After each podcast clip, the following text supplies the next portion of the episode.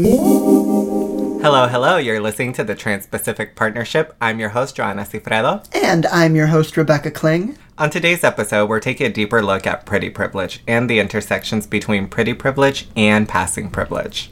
On our last episode, we started chatting about Janet Mock's recent essay in Allure on pretty privilege. Side note, if you haven't read any of Janet Mock's pieces in Allure, get involved, kids. Check out her biweekly column, Beauty Beyond Binaries, available now at allure.com. The Trans Specific Partnership is not sponsored by Allure, and no promotional consideration was provided for this episode. That was cute. You totally nailed it. Oh, thank you. I really appreciate that. And now for our feature presentation. In her recent column about pretty privilege, Janet wrote People who are considered pretty are more likely to be hired, have higher salaries, and are less likely to be found guilty and are less likely to be sentenced harshly. People who are pretty are perceived as smarter, healthier, and more competent, and people treat pretty people better. Now we know both beauty and general attractiveness are subjective. What I find hot, you might not. I do like a good rhyme. I think that's going to be the slogan of our dating show. What I find hot, you might not.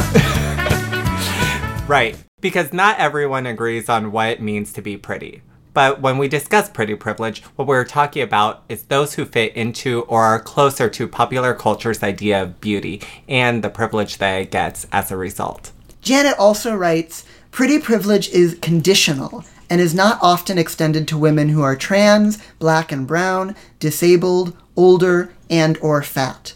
Which is another way of saying that we all live intersectional lives, and very rarely are we only privileged or only oppressed. Unless I can't get size 11 at DSW, that's 100% oppression. The oppression is real. Passing privilege for trans people, when a trans person isn't seen as trans by other people, is similar to pretty privilege in that both pretty and passing privilege can lead to more opportunities.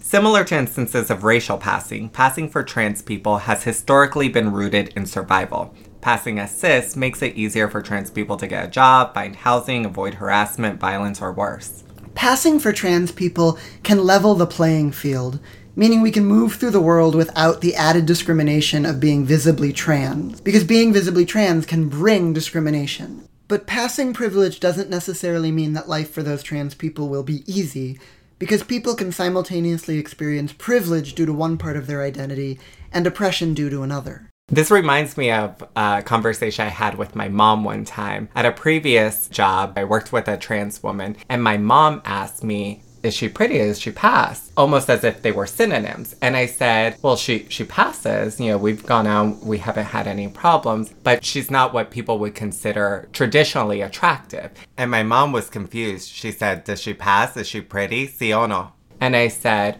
well, you can pass and not necessarily be considered pretty. And we should say we're using the phrase passing because it's well known. And when we use this term, it means for a trans person's ability to be viewed as cis. But the language of passing is also problematic. It reinforces the notion that trans people aren't who we say we are, or that we're only pretending to be our true gender. And worse, the language of passing can imply that trans people are actively trying to trick people or mislead others. And this idea even goes so far as in legal defenses, when someone is violent against a trans woman, they'll say that they were tricked or that they were deceived by the trans woman, and that justifies violence. More broadly, the opposite of passing is failing. And it's kind of a mean way to talk about someone who doesn't meet cultural expectations around gender. But because the word passing is widely understood, we may use it in this discussion, even if it's not the perfect word. Passing is also just a lot easier to say than being perceived as the gender with which you are presenting rather than the gender you were assigned at birth. Now, I have heard some people use blending instead of passing, as in blending into the world of cis people, and I sort of like that, but it's not super common yet. Um, we may use that too. That should be all the background you need for this conversation. Jana is arguing that pretty privilege is an often unexamined way that some people in our society are given unfair or unearned advantages. Rebecca and I both agree with that broad idea. We sure do.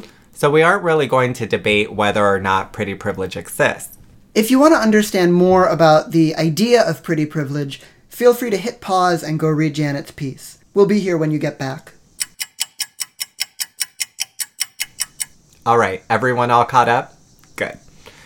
So, Rebecca, I've heard you say that you think I experience more pretty privilege than you do, although we both experience passing privilege, meaning most people don't assume we're trans when they look at us. What have you noticed differently in the way I am treated that is different from your experiences? We both generally pass, and I don't bring up the idea that you have more pretty privilege than I do as a way to call myself not pretty. I'm not trying to call myself ugly. I generally like my body, usually most of the times. And, and on good days, I do feel truly pretty. But in many ways, you are closer to sort of our cultural ideas of beauty. You're thinner, you have bigger breasts than I do, you have a curvier figure, and you're better at sort of prettifying yourself than I am. You're more skilled with makeup, you know how to do your hair more than I do, and you have a better eye for clothing. Speaking of which, we need to go shopping and double speaking of which, I literally on my bed right now have clothing that my mom sent me. So after we're done recording, I need to try it on and you need to tell me if it looks good or not. Sure. The only thing I like more than shopping is shopping with someone else's money. So, because you have all of those both skills and sort of physical characteristics, all of that means that you get more male attention when we're out. People look to you more in social situations where people get dressed up, like parties or galas or dances. And going with Janet's idea that pretty privilege means that there are certain ways that people move easier through the world, I do think you have more pretty privilege than I do. I'm absolutely not going to comment on whether I'm prettier than you. That seems like a lose lose for me. Latinas do do it better. Hashtag Latinas do it better. Congratulations to Miss Puerto Rico. I've been thinking a lot about experiences of coming into pretty privilege. So for me, my experience was similar to Janet's. I was raised as a very feminine boy in a predominantly Latino community. Most of my upbringing consisted of being bullied, being called all sorts of homophobic and transphobic epithets. My father consistently policed my femininity, which ultimately led me to have a recording of him telling me, don't sit like that, don't walk like that, don't hold your hands like that, don't talk like that. And as I embarked on my medical transition and my body became more in line with my inner self, I noticed that the comments that were being yelled to me on the street, the looks I attracted, the attention I received, the treatment I garnered, began to take on a different form. I think what you're talking about about the sort of street harassment is interesting because it sounds like you were getting street harassment before you transitioned and you were getting street harassment as you transitioned and after you transitioned but it was sort of shifting from people seeing you as a too feminine or gay male to an attractive woman. True. And so, a quick side note I actually wrote a whole piece on my whole love hate relationship with street harassment. It's available on joannacifredo.com, where I actually go more in depth. So, for me, at first, I didn't know exactly how to respond to this shift it was hard for me to like figure out if the looks or attention I received from men was genuine or if they were simply just trying to clock me. What what is clock you mean? So clock is a term that trans girls specifically use when someone can tell or notices or identifies you as trans. So for me, I just didn't know if they were just trying to figure out whether I was trans and try to make fun of me. I remember going out with my girlfriends and I'd be approached by men and I would respond abrasively because I was sure that they had placed some sort of bet with their friends. Because you couldn't believe yet that they saw you as an attractive woman. Yeah. Hmm thinking about our transitions is interesting. I had a relatively smooth transition. I was working at a supportive job, I was living with supportive friends, I had a family that was both emotionally and financially supportive of my medical transition. But there were also things like I drove to work and I predominantly dated women, which meant that two big forms of potential harassment or negative attention while being sort of out in public walking or on public transportation or with dating weren't things that I was generally experiencing. I think that shielded me in some ways from some of the nastiest comments or public interactions. And when thinking about sort of pretty privilege, I sometimes wonder if I'm in like a Goldilocks zone of pretty privilege, meaning that I'm not too pretty, but I'm not not pretty. Wait, what do you mean? So that Goldilocks and the idea that like this one's too big, this one's too small, or this one's too hot, this one's too cold. This is the story of Goldilocks and the Three Bears. And I feel like I'm in this narrow range where I'm tall enough and big enough that I'm not easy to physically intimidate, but I'm not so tall or large that I get comments from strangers about my height or my weight. It's funny you should mention Goldilocks because I feel like that's the perfect example of pretty privilege. What do you mean?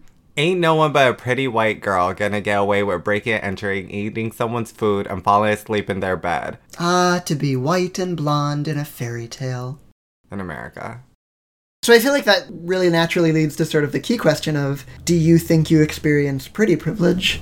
Absolutely. I think I'd be lying if I said I didn't. For me, it's little things such as like free drinks, having my metro fare waived, doors being held open. Wait, how do you get your metro fare waived? It's like an automated thing. No, but there's been times I don't have money on it and the station manager will just wave me through. Or I'm on the bus and I don't have money or I'm going to put money on my card and the bus driver says don't even worry about it. And that happens quite often. Yeah, I would agree that that is that's a, actually I think that's a really good example of pretty privilege because it it feels like this very low stakes thing that at the same time most people aren't going to get. True. Also, like being given seats on the metro or the bus. However, I've also often been judged by my looks, as most people are. I notice that most when I meet with offices on the Hill or with government bureaucrats, mostly men, I found that whenever I don't pretty myself up, I often don't get listened to. But when I do pretty myself up, I get listened to, but I rarely get heard. See, I feel like I'm able to lean a lot on white privilege and the privilege that comes with formal education. So I can certainly think of times that I've been ignored or dismissed for being trans, but I also am, am generally comfortable with sort of speaking bureaucracy or speaking um, obnoxious, educated bullshit language that lets me connect with people even if they want to dismiss me in ways that um, have to do with other parts of my identity. That said, I'm sure that there are times that I've been dismissed that I haven't realized that came from how people saw me as a woman or how people saw me as a trans woman. I also sort of imagine that some of that just comes from having a performance background that like I'm very comfortable projecting and being an actor. Because you're a drama queen. Yes, because I'm a drama queen. All of this makes me wonder how the experience of transitioning for trans women is similar or different to what I've heard a lot of cis women talk about, of how their bodies change during puberty and having the world treat them differently because their bodies were seen as more adult or more sexual. I definitely think one of commonalities is experiencing a body change and trying to figure out how to respond to being seen differently by the world. For example, girls whose body changed during puberty or who have lost weight might have experiences similar to trans women of having to relearn how to maneuver through the world.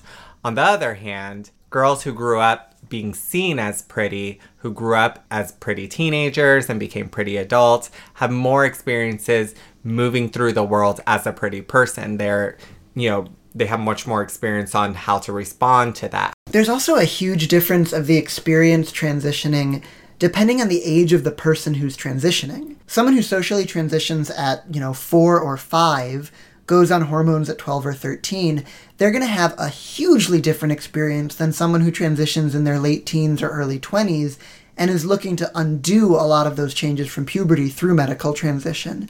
Similarly, that late teens or early 20s transitioner is going to have a different experience than someone who transitions in their 30s or 40s, and different again from someone in their 50s or 60s or 70s who's transitioning. So it feels like it could be a whole episode in itself. We also haven't really touched on how pretty privilege does or doesn't impact men or non binary folks. Yeah, we definitely need to continue this conversation with some trans men as well as some folks who are non binary or present more gender non-conforming. For now, let's end on this. In progressive spaces, we talk a lot about dismantling privilege, dismantling white privilege or male privilege or other types of privilege.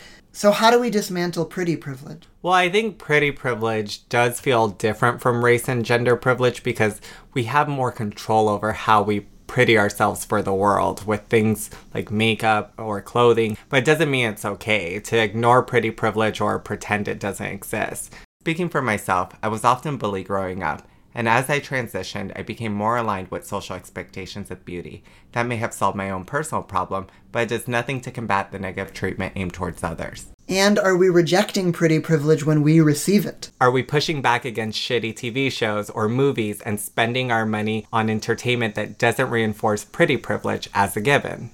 So, Joanna, I think this means you might not be able to accept those free metro rides anymore. Girl, that's reparations. Reparations for what?